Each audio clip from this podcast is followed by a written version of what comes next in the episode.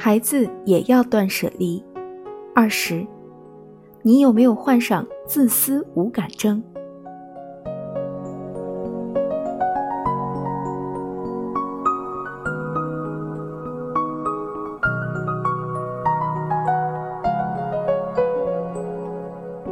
世上没有完美的父母。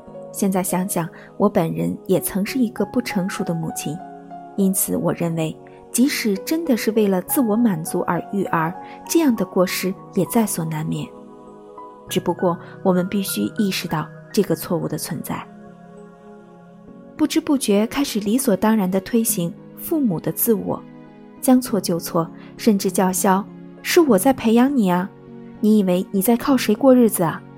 这样消极应对的话，亲子之间的感情就会逐渐生出难以弥合的裂痕。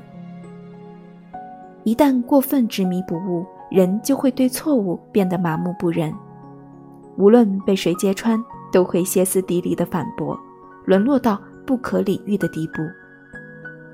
只有自己意识不到自己有错，这样的人生已经不光是可惜了，更是可悲可怕的。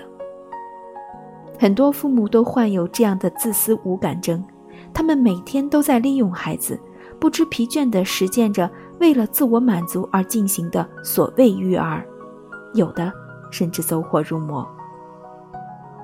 我甚至见过这样的父母，他们将孩子进入名校看作自身高地位的象征，最终除了他们自己和他们的孩子，什么也取悦不了他们。这种人，我们可以称之为。自我的恶鬼。与这样的人相处，我甚至会想发火。这也许是因为我在他们身上看到了自己的影子吧。